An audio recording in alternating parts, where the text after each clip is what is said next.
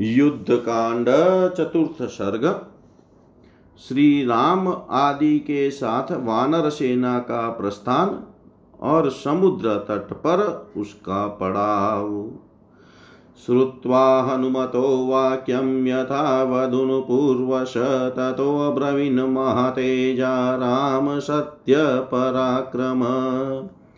यन्निवेदयसे लङ्कां पुरीं भीमस्य रक्षस क्षिप्रमेणां वधिष्यामि सत्यमेतदब्रवीमिते अस्मिन् मुहूर्ते सुग्रीप्रयाणमभिरोचय युक्तो मुहूर्ते विजये प्राप्तो मध्यं दिवाकर।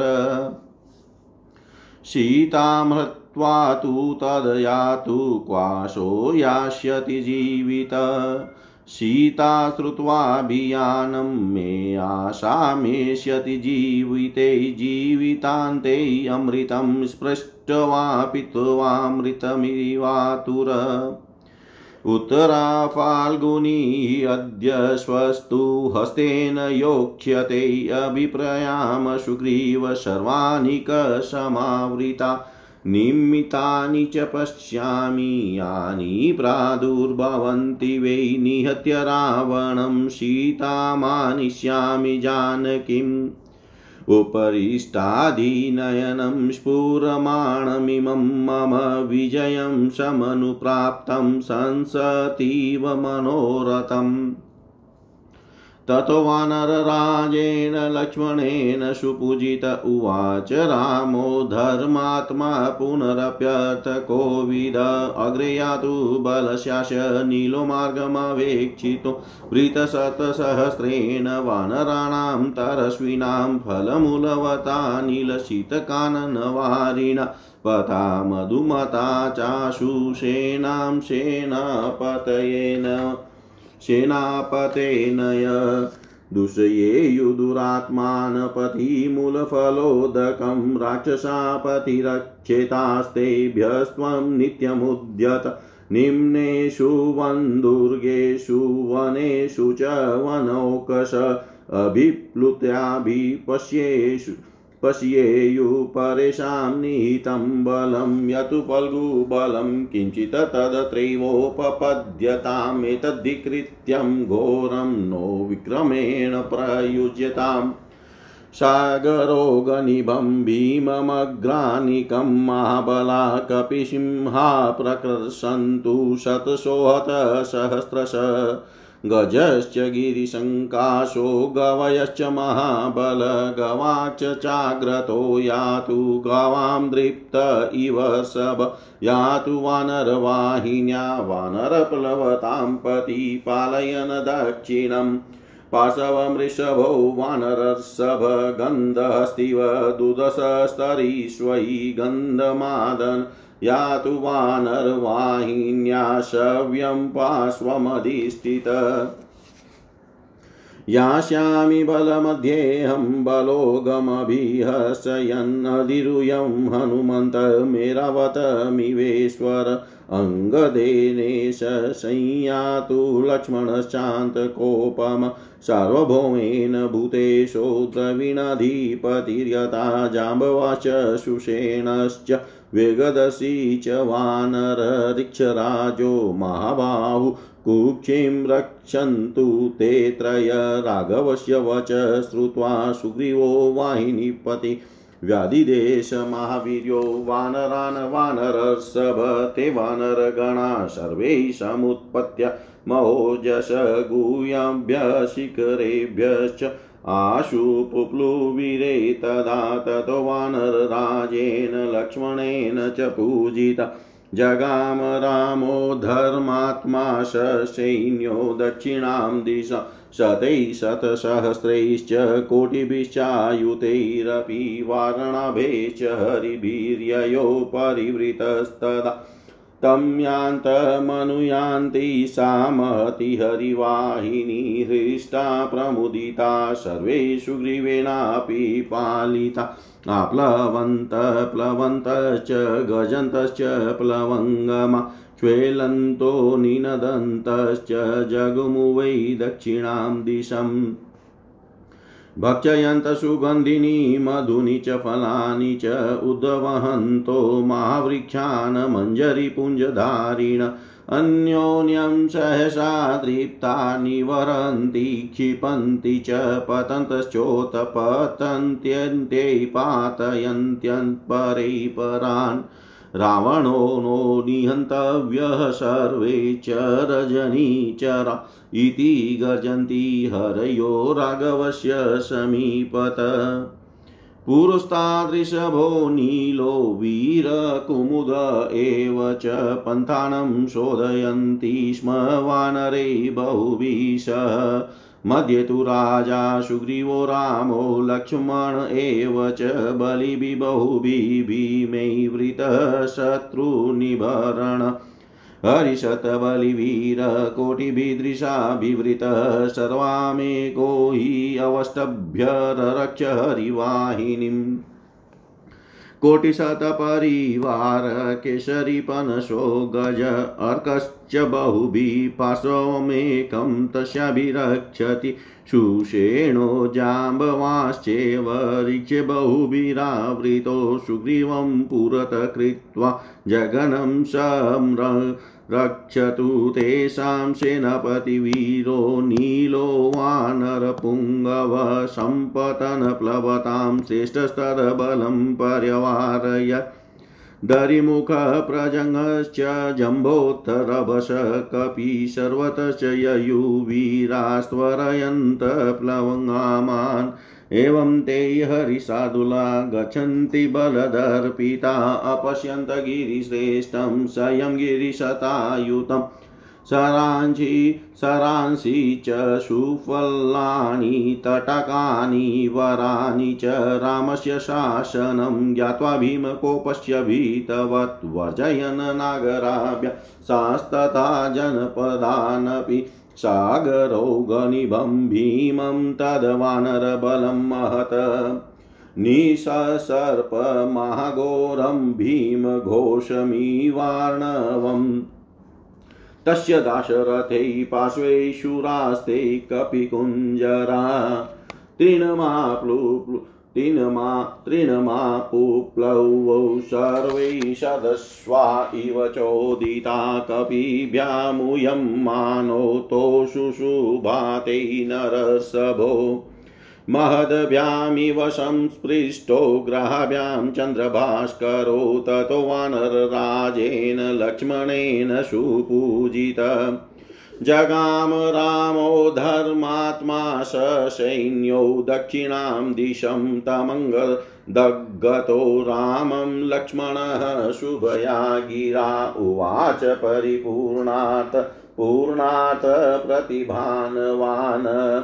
तामवाप्य वेदेहि क्षिप्रं हत्वा च रावणम् संवृदातः संवृदातामयोध्यां प्रति यास्यसि। महान्ति च निमितानि दिवि भूमौ च राघव। शुभानि तव पश्यामि सर्वाण्येवार्थसिद्धयै अनुवाति शिवो वायुषेणां मृदुहितसुख मे प्रवदन्ति मृगद्विजा प्रसन्नाश्च दिश सर्वा विमलश्च दिवाकर उष्णा च प्रसन्नार्चिरनु त्वां भार्गवो गता ब्रह्मराशि विशुधश्च शुधाश्च परमशय अर्चिषमन्त प्रकाशन्ते ध्रुवं सर्वे प्रदक्षिणम् त्रिशङ्कुविमलो भाति राजसी सुपुरोहितपितामह पुरो अस्माकमिक्ष्वाकुणां महात्मनां विमले च प्रकाशेते विशाखे निरुपद्रवे नक्षत्रं परमस्माकमिक्ष्वाकुणां महात्मनाम् नेरितं नेरितानां च नक्षत्रमतिपीडयते मूलो मूलवता स्पृष्टो धूपीयते धूमकेतुना। सर्वं चेतदविनाशाय राक्षसानामुपस्थितं काले कालगृहीतानां नक्षत्रं ग्रहपीडितं, प्रसन्नाशुरशाश्चापो वनानि फलवन्ति च। प्रवान्ति नाधिका गन्धा यत तु कुसुमा द्रुमा व्यूढानि कपिसैन्यानि प्रकाशन्ते अधिकं प्रभो देवानामिव सैन्यानि सङ्ग्रामे तारकामये एवमार्य समीक्ष्ये तत्प्रीतो भवितुमर्हसि।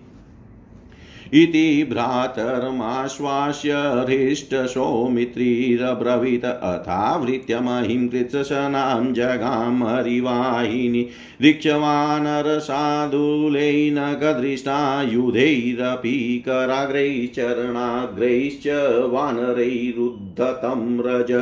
भीममन्तर्दधै लोकं निवार्य सवितुप्रभाम् सपर्वतवनाकाशं दक्षिणामरिवाहिनी क्षादयन्ति ययो भीमाध्यामिवाम्बुदसन्तति उतरन्त्याश्च सेनायाः सततं बहुयोजनं नदीस्त्रोत्रांसि सर्वाणि शस्यन्दुभिर्परितवत सरांसि विमलाम्भांसि द्रुमाकिना च पर्वतान् समानभूमिप्रदेशाश्च वनानि फलवन्ति च।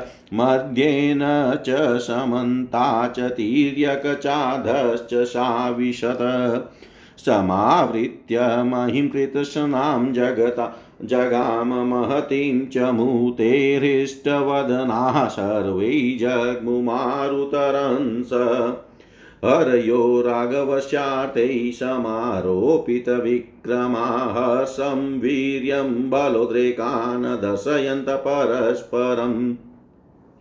यौवनोत शेकजादर्पादविविधाश्चक्रूरध्वनि तत्र केचिद्द्रुतं जग्मुरुतपेतुश्च तथा परे। केचित् किल्कीलां चक्रुवान् रावणगोचरा प्रास्फोटयञ्च पुच्छानि सन्निजग्नुपदान्यपि भुजान् विक्षिप्य शैलाश्च द्रुमानन्ये भवञ्जिरे आरोहन्तश्च शृङ्गाणि गिरीणां गिरिगोचरा महानादान् प्रमुचन्ति स्वेडामन्यै प्रचक्रिरे उरुवेगैश्च मम ममृदुलुता जालान्यनेकसजृम्भमाणा च विक्रान्ता विचिक्रीडुशीला द्रुमे ततः शतसहस्रै च कोटिभिश्च सहस्रश वानराणां सुघोराणां श्रीमतपरिवृता मयि सा स्म याति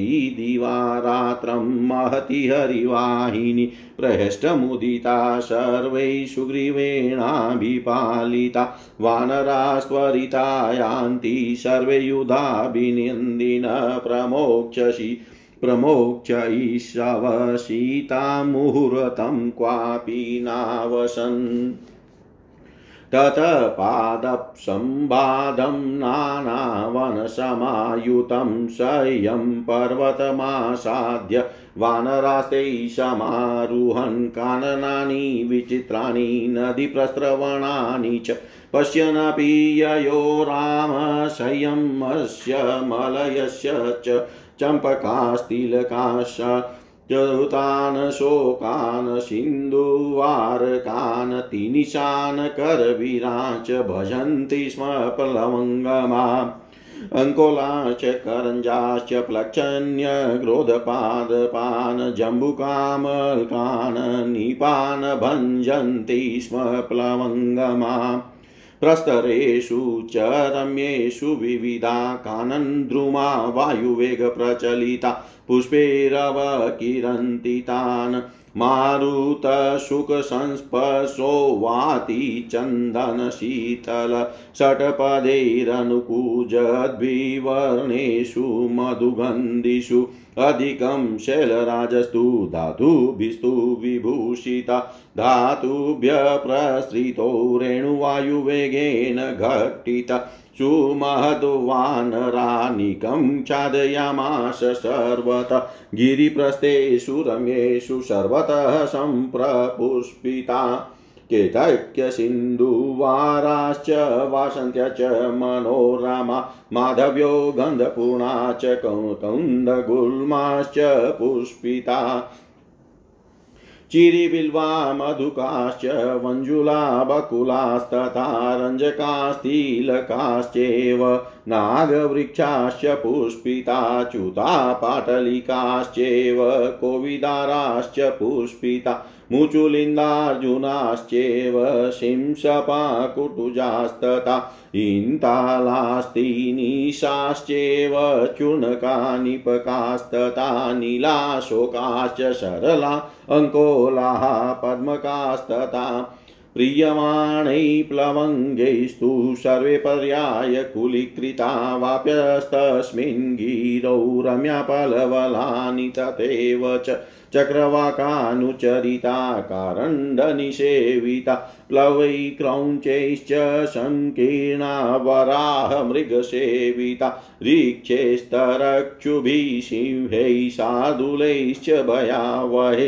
व्यालैश्च बहुविभीमैः सेव्यमाना समन्तत पद्मैः सौगन्धिकैः फूलैः कुमुदैश्चोत्पलैस्तथा वारिजैः विविधैः पुष्पैः रम्यस्तत्र जलाशया तस्य सानुषु पूजन्ति नानाद्विजगणा तथा स्नात्वा पीत्वोदकान्यत्र जले क्रीडन्ति वानरा। अन्योन्यं प्लावयन्ति स्म शैलमारुयं वानरा। फलान्यमृतगन्धिनी मूलानि कुसुमानि च बभञ्जुवानरास्तत्र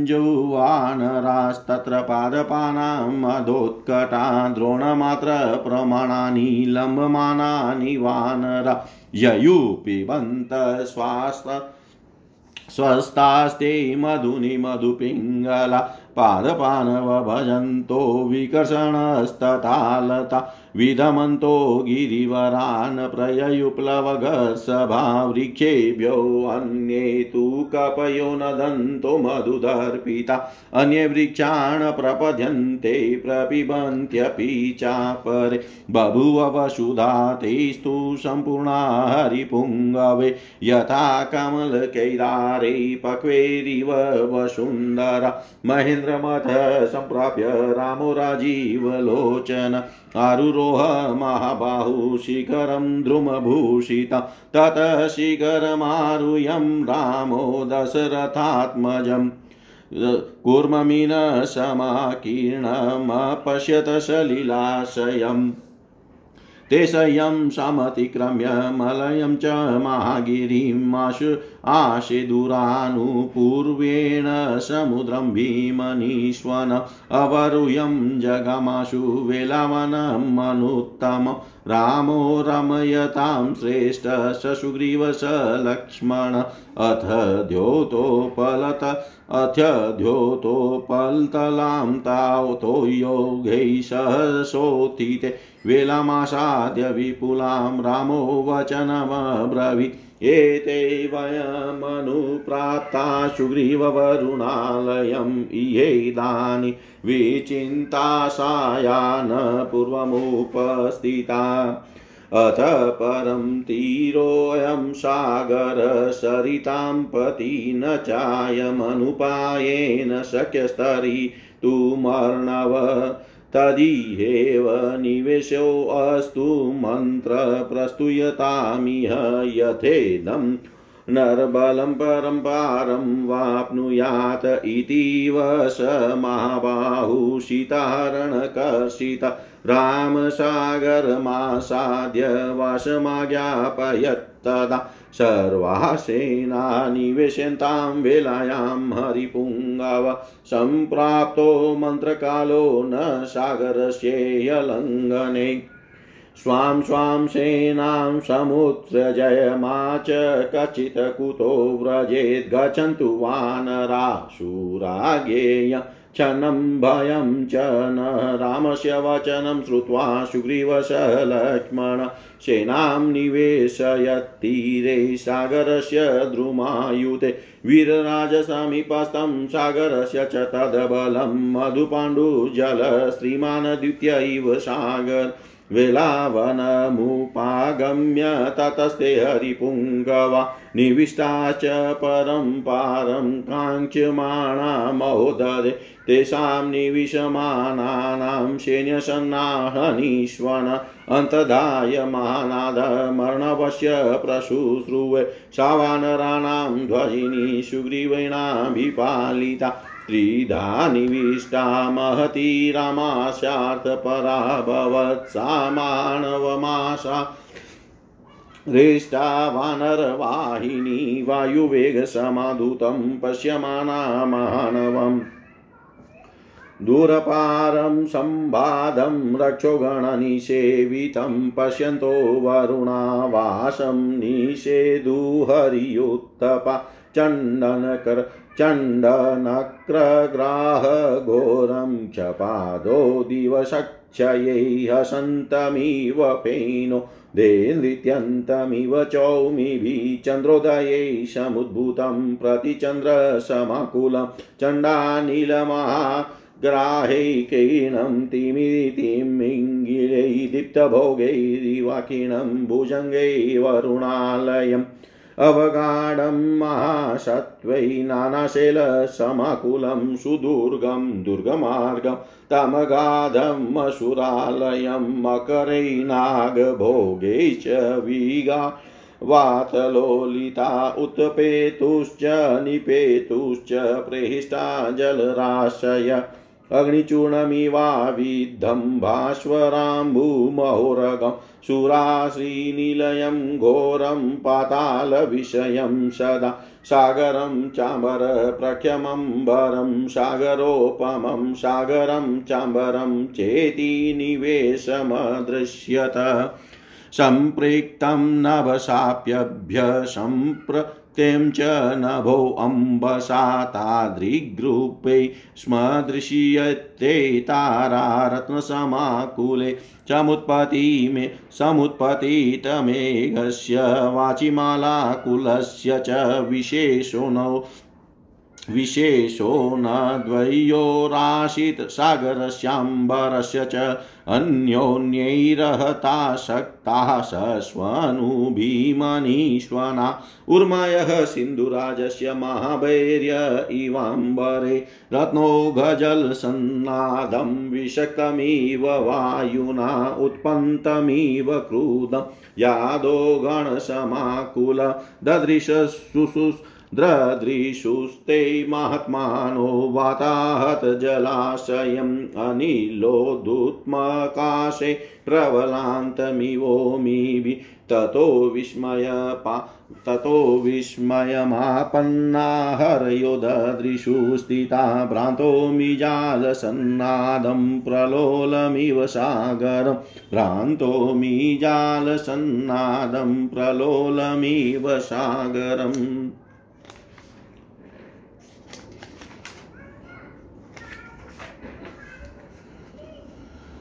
हनुमान जी के वचनों को क्रमशः यथावत रूप से सुनकर सत्य पराक्रमी महातेजस्वी भगवान श्री राम ने कहा,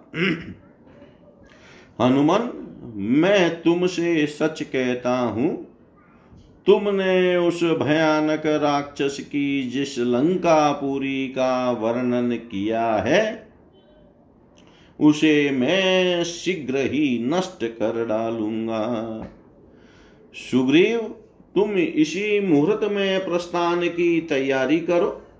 सूर्य देव दिन के मध्य भाग में आ पहुँचे हैं। सूर्य देव दिन के मध्य भाग में जा पहुँचे हैं। इसलिए इस विजय नामक मुहूर्त में हमारी यात्रा उपयुक्त होगी। दिन में दोपहरी के समय अभिजित मुहूर्त होता है। इसी को विजय मुहूर्त भी कहते हैं। यह यात्रा के लिए बहुत उत्तम माना गया है। यद्यपि भुक्तो दक्षिणी यात्रायाम प्रतिष्ठायाम द्विजन्मनि, आधाने च ध्वजारोहे मृत्युदः स्यात् सदाभिजित इस ज्योतिष रत्नाकर के वचन के अनुसार उक्त मुहूर्त में दक्षिणी यात्रा निषिद्ध है। तथापि किसकिदा से लंका दक्षिण पूर्व के कोण में होने के कारण वह दोषिया नहीं प्राप्त होता है।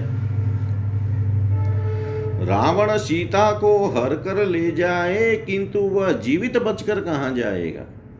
सिद्ध आदि के मुँह से लंका पर मेरी चढ़ाई का समाचार सुनकर सीता को अपने जीवन की आशा बंध जाएगी।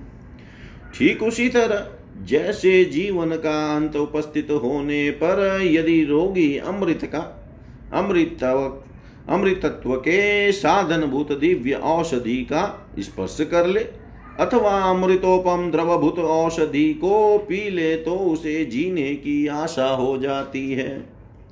आज उत्तर फाल्गुनी नामक नक्षत्र है। कल चंद्रमा का हस्त नक्षत्र से योग होगा, इसलिए सुग्रीव, हम लोग आज ही सारी सेनाओं के साथ यात्रा कर दें इस समय जो शकुन प्रकट हो रहे हैं और जिन्हें मैं देख रहा हूँ, उनसे यह विश्वास होता है कि मैं अवश्य ही रावण का वध करके जनक नंदिनी सीता को ले आऊँगा। इसके सिवा मेरी दाई हांक का ऊपरी भाग फड़क रहा है। वह भी मानो मेरी विजय प्राप्ति और मनोरथ सिद्धि को सूचित कर रहा है। यह सुनकर वानर राज सुग्रीव तथा लक्ष्मण ने भी उनका बड़ा आदर किया। तत्पश्चात अर्थवेता नीति निपुण धर्मात्मा श्री राम ने फिर कहा इस सेना के आगे आगे एक लाख वेगवान वानरों से गिरे हुए सेनापति नील मार्ग देखने के लिए चले। सेनापति नील, तुम सारी सेना को ऐसे मार्ग से शीघ्रता पूर्वक ले चलो, जिसमें फल मूल की अधिकता हो, शीतल छाया से युक्त सघन वन हो। ठंडा जल मिल सके और मधु भी उपलब्ध हो सके। संभव है दुरात्मा राक्षस रास्ते के फल मूल और जल को विष आदि से दूषित कर दे। अतः तुम मार्ग में सतत सावधान रहकर उनसे इन वस्तुओं की रक्षा करना। वानरों को चाहिए कि जहाँ गड्ढे, दुर्गम वन और साधारण जंगल हो, वहाँ सब और कूद फांद कर यह देखते रहे कि कहीं शत्रुओं की सेना तो नहीं छिपी है। ऐसा न हो कि हम आगे निकल जाएँ और शत्रु अकस्मात पीछे से आक्रमण कर दे। जिस सेना में बाल वृद्ध आदि के कारण दुर्बलता हो, वह यहाँ किसकिदा में ही रह जाए? क्योंकि हमारा यह युद्ध रूपी कृत्य बड़ा भयंकर है। अतः इसके लिए बल विक्रम संपन्न सेना को ही यात्रा करनी चाहिए। सैकड़ों और हज़ारों महाबली कपि केसरी वीर महासागर की जलराशि के समान भयंकर एवं अपार वानर सेना के अग्रभाग को अपने साथ आगे बढ़ाए चले।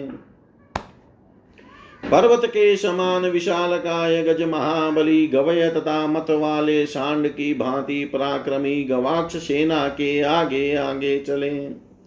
उछल कूद कर चलने वाले कपियों के पालक वानर सिनो शिरोमणि ऋषभ, इस वानर सेना के दाहिने भाग की रक्षा करते हुए चले।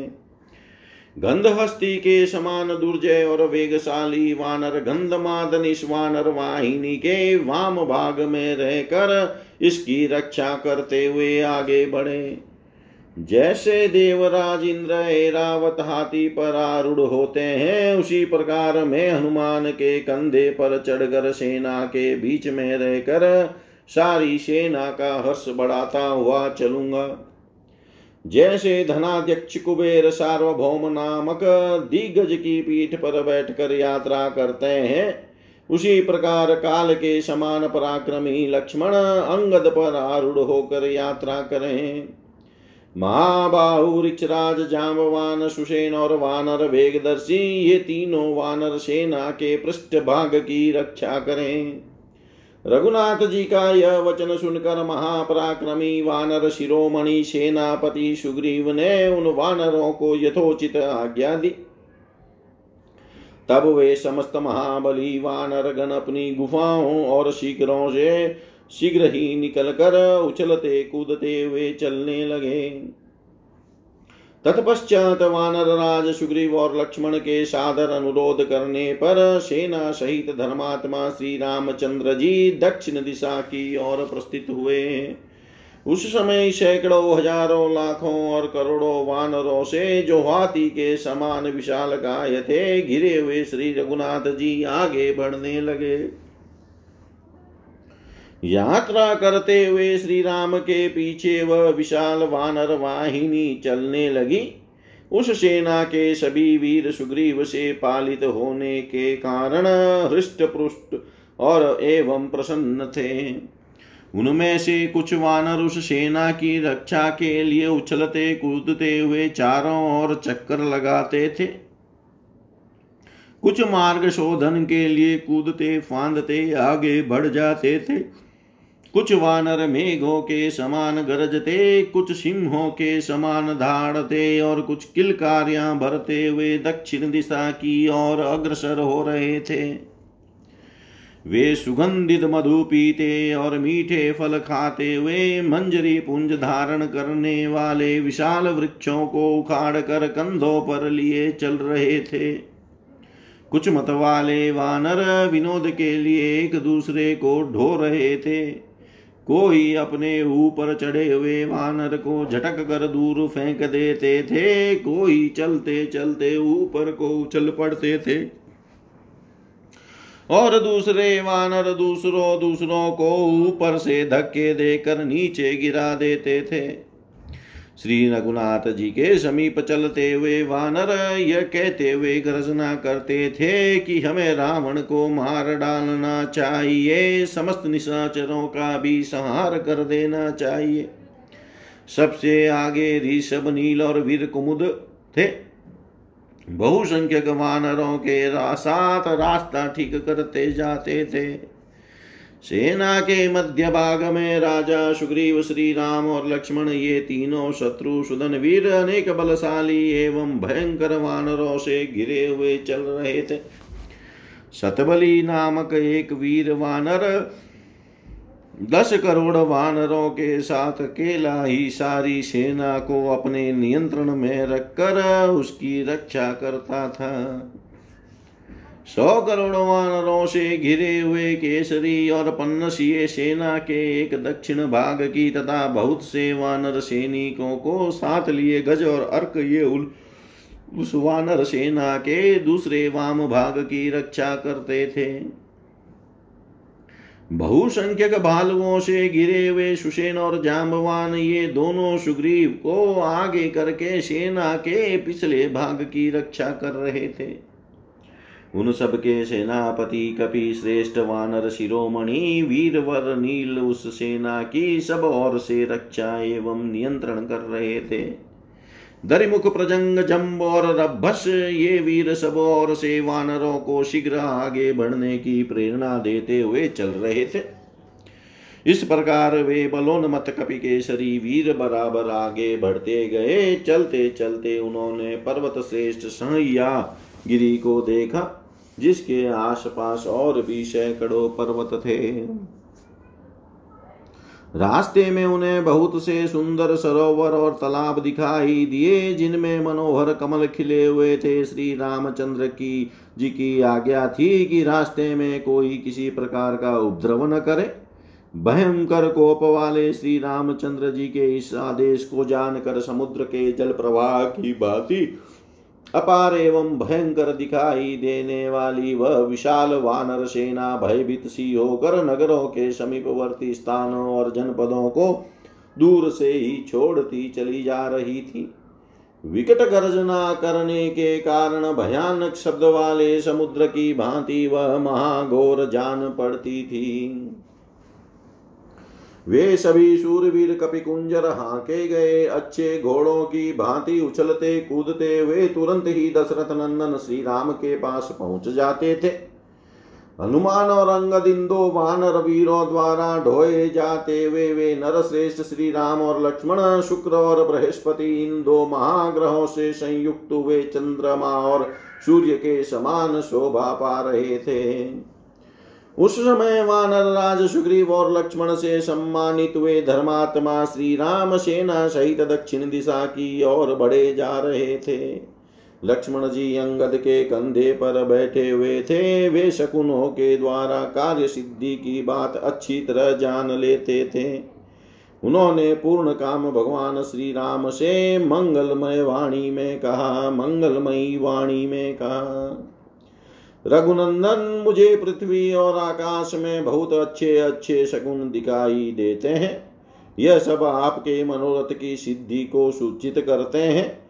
इनसे निश्चय होता है कि आप शीघ्र ही रावण को मार कर हरी सीता जी को प्राप्त करेंगे और सफल मनोरथ होकर समृद्धिशालिनी अयोध्या को पधारेंगे। देखिए सेना के पीछे शीतल मंद हितकर और सुखमय समीर चल रहा है। ये पशु और पक्षी पूर्ण मधुर स्वर में अपनी अपनी बोली बोल रहे हैं। सब दिशाएँ प्रसन्न है। सूर्य देव निर्मल दिखाई दे रहे हैं। भृगुनंदन शुक्र भी अपनी उज्जवल प्रभा से प्रकाशित हो आपके पीछे की दिशा में प्रकाशित हो रहे हैं।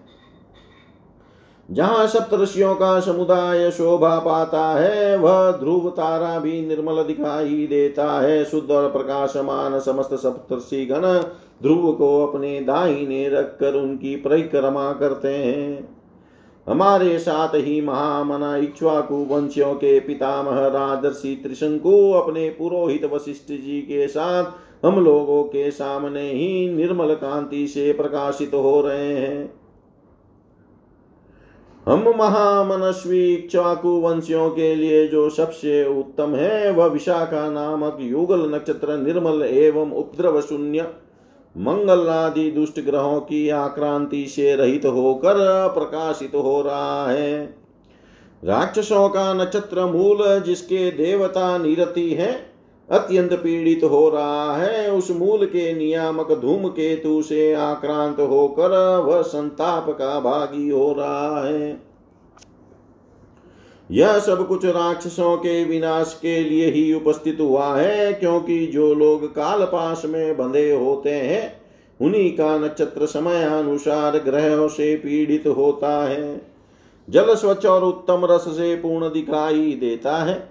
जंगलों में पर्याप्त फल उपलब्ध होते हैं। सुगंधित वायु अधिक तीव्र गति से नहीं बह रही है, और वृक्षों में ऋतुओं के अनुसार फूल लगे हुए हैं।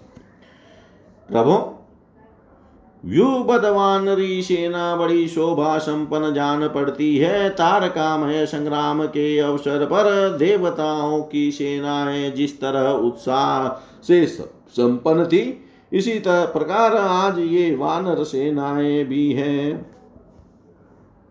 आर्य, ऐसे शुभ लक्षण देखकर आपको प्रसन्न होना चाहिए। अपने भाई श्री राम को आश्वासन देते हुए हर्ष से भरे सुमित्रा कुमार लक्ष्मण जब इस प्रकार कह रहे थे, उस समय वानरों की सेना वहाँ की सारी भूमि को घेर कर आगे बढ़ने लगी।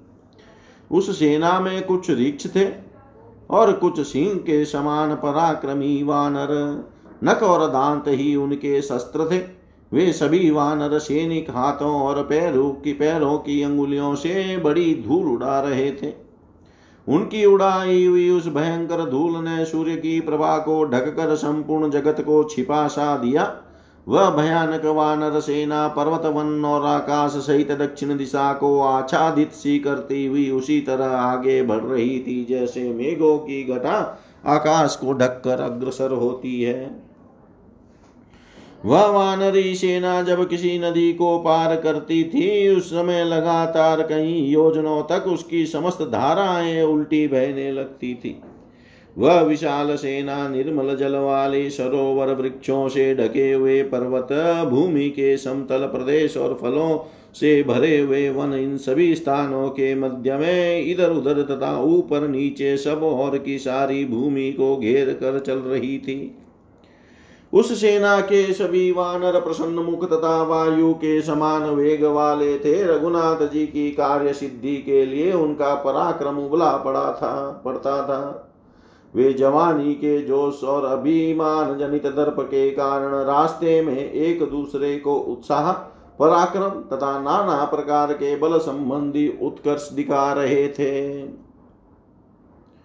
उनमें से कोई तो बड़ी तेज़ी से भूतल पर चलते थे और दूसरे उछलकर आकाश में उड़ जाते थे। कितने ही वनवासी वानर किलकारियाँ भरते पृथ्वी पर अपनी पूंछ फटकारते और पैर पटकते थे। कितने ही अपनी बाहें फैलाकर पर्वत शिखरों और वृक्षों को तोड़ डालते थे, तथा पर्वतों पर विचरने वाले बहुतेरे वानर पहाड़ों की चोटियों पर चढ़ जाते थे। कोई बड़े ज़ोर से गरजते और कोई सिंह नाद करते थे, कितने ही अपनी जांगों के वेग से अनेकानेक लता समूहों को मसल डालते थे। वे सभी वानर बड़े पराक्रमी थे। अंगड़ाई लेते हुए पत्थर की चट्टानों और बड़े बड़े वृक्षों से खेल करते थे। उन सहस्त्रों, लाखों और करोड़ों वानरों से घिरी हुई सारी पृथ्वी बड़ी शोभा पाती थी। इस प्रकार वह विशाल वानर सेना दिन रात चलती रही।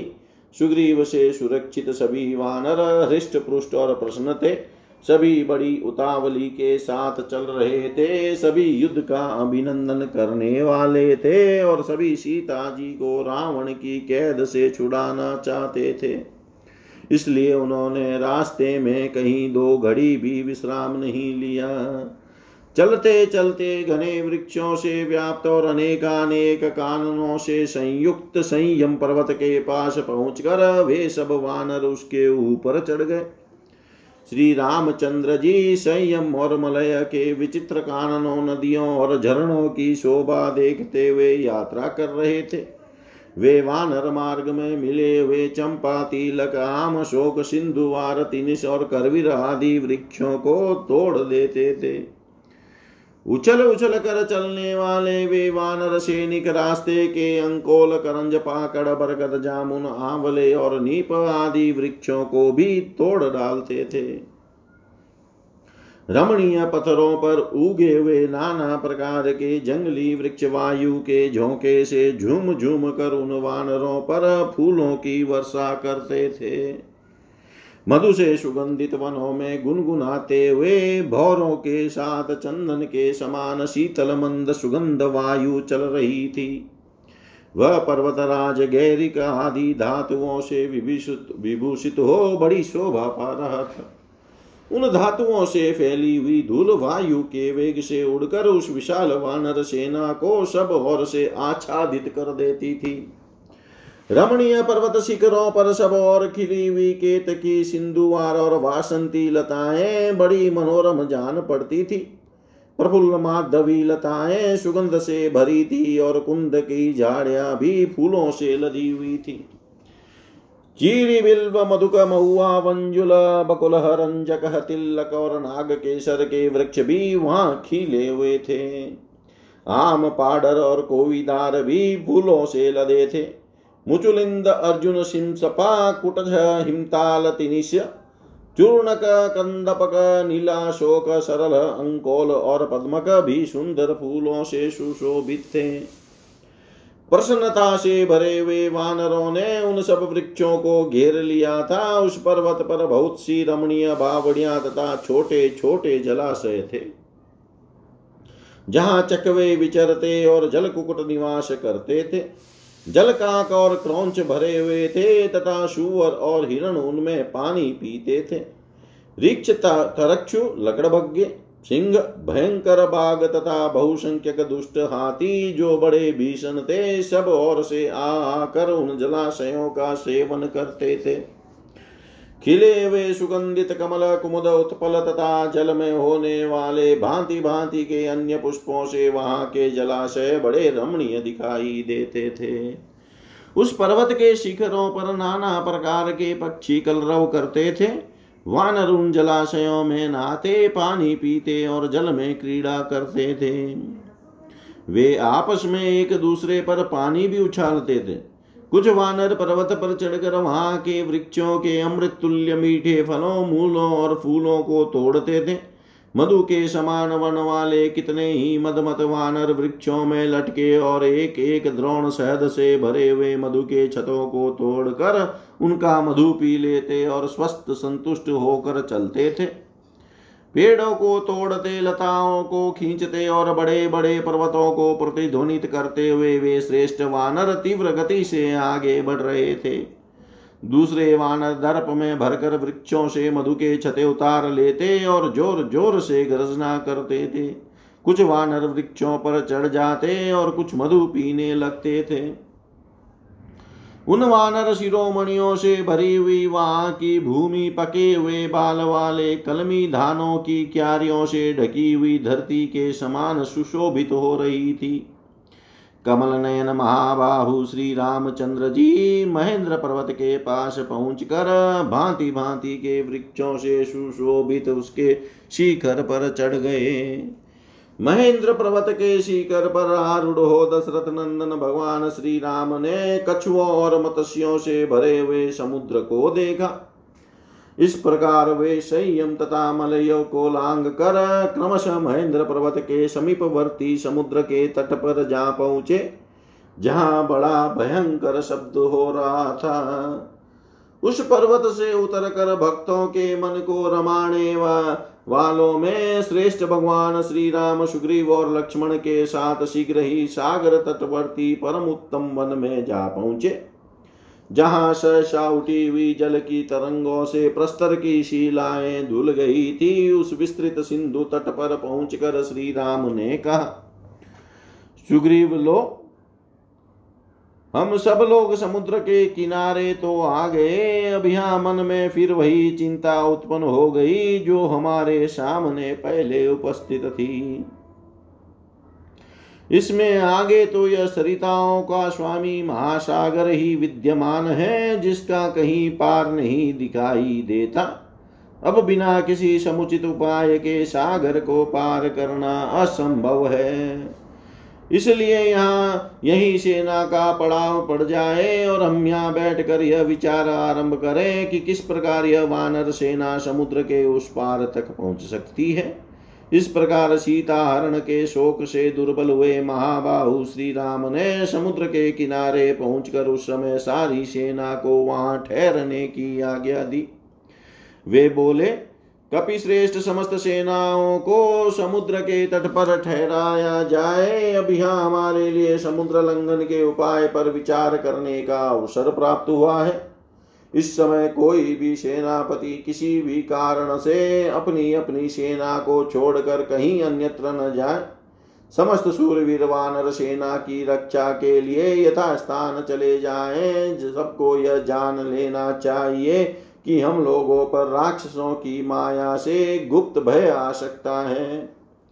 श्री रामचंद्र जी का यह वचन सुनकर लक्ष्मण सहित सुग्रीव ने वृक्षावलियों से सुशोभित सागर तट पर सेना को ठहरा दिया। समुद्र के पास ठहरी हुई वह विशाल वानर सेना मधु के समान पिंगल वन के जल से भरे हुए दूसरे सागर की सी शोभा धारण करती थी। सागर तटवर्ती वन में पहुंचकर वे सभी श्रेष्ठ वानर समुद्र के उस पार जाने की अभिलाषा मन में लिए वहीं ठहर गए। वहाँ डेरा डालते हुए उन श्री राम आदि की सेनाओं के संचरण से जो महान कोलाहुल हुआ, वह महासागर की गंभीर गर्जना को भी दबाकर सुनाई देने लगा। सुग्रीव द्वारा सुरक्षित व वानरों की विशाल सेना श्री रामचंद्र जी के कार्य साधन में तत्पर हो रिक्ष, लंगुर और वानरों के भेद से तीन भागों भागों में विभक्त होकर ठहर गई।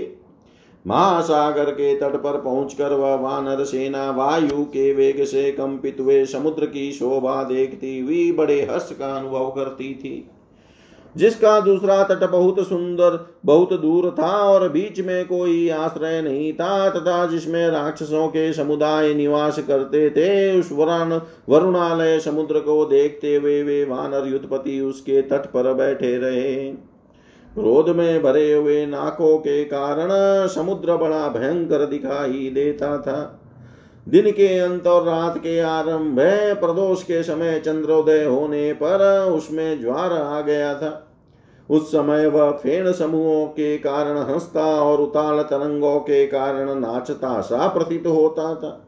चंद्रमा के प्रतिबिंबों से भरा सा जान पड़ता था। प्रचंड वायु के समान वेगशाली बड़े बड़े ग्राहों से तिमी नामक महामत्स्यों को भी निगल जाने वाले महाभयंकर जल जंतुओं से व्याप्त दिखाई देता था। वह वरुणालय, प्रदीप्त फणों वाले सर्पों, विशाल काय जलचारों और नाना पर्वतों से व्याप्त जान पड़ता था। राक्षसों का निवास भूत, वह अगाध महासागर अत्यंत दुर्गम था। उसे पार करने का कोई मार्ग या साधन दुर्लभ था। उसमें वायु के वायु की प्रेरणा से उठी हुई चंचल तरंगे जो मगरों और विशाल काय सर्पों से व्याप्त थी, बड़े उल्लास से ऊपर की और उठती और नीचे को उतर जाती थी। समुद्र के जलकन बड़े चमकीले दिखाई देते थे। उन्हें देख कर ऐसा जान पड़ता था, मानो सागर में आग की चिंगारियाँ बिखेर दी गई हो। फैले हुए नक्षत्रों के कारण आकाश भी वैसा ही दिखाई देता था। समुद्र में बड़े बड़े सर्प थे आकाश में भी राहु आदि सर्पाकार ही देखे जाते हैं। समुद्र देवद्रोही दैत्यों और राक्षसों का आवास स्थान था। आकाश भी वैसा ही था, क्योंकि वहाँ भी उनका संचरण देखा जाता था। दोनों ही देखने में भयंकर और पताल के समान गंभीर थे। इस प्रकार समुद्र आकाश के समान और आकाश समुद्र के समान जान पड़ता था। समुद्र और आकाश में कोई अंतर नहीं दिखाई देता था। जल आकाश से मिला हुआ था और आकाश जल से। आकाश में तारे छिटके हुए थे और समुद्र में मोती इसलिए दोनों एक से दिखाई देते थे। आकाश में मेघों की घटा गिर आई थी और समुद्र तरंग मालाओं से व्याप्त हो रहा था। अतः समुद्र और आकाश दोनों में कोई अंतर नहीं रह गया था। परस्पर टकराकर और सटकर सिंधु राज की लहरें आकाश में बजने लगी। देवताओं की भी, देवताओं की बड़ी बड़ी भेरियों के समान भयानक शब्द करती थी। वायु से प्रेरित हो रत्नों को चालने वाली जल की तरंगों के कल कल नाद से युक्त और जल जंतुओं से भरा हुआ समुद्र इस प्रकार ऊपर को उछल रहा था, मानो रोष से भरा हुआ हो। उन महामनस्वी वानर वीरों ने देखा, समुद्र वायु के थपेड़े खाकर पवन की प्रेरणा से आकाश में ऊँचे उठकर उताल तरंगों के द्वारा नृत्यता कर रहा था। तदनंतर वहाँ खड़े हुए वानरों ने यह भी देखा कि चक्कर काटते हुए तरंग समूहों के कलकल नाद से युक्त महासागर अत्यंत चंचल सा हो गया है। यह देख कर उन्हें बड़ा आश्चर्य हुआ। इतिहासे श्रीमद् रामायणे, वाल्मीकि, आदि काव्ये युद्धकाण्डे चतुर्थ सर्ग सर्वं श्रीशां सदाशिवाय अर्पणम् ॐ विष्णवे नम ॐ विष्णवे नम ॐ विष्णवे नमः।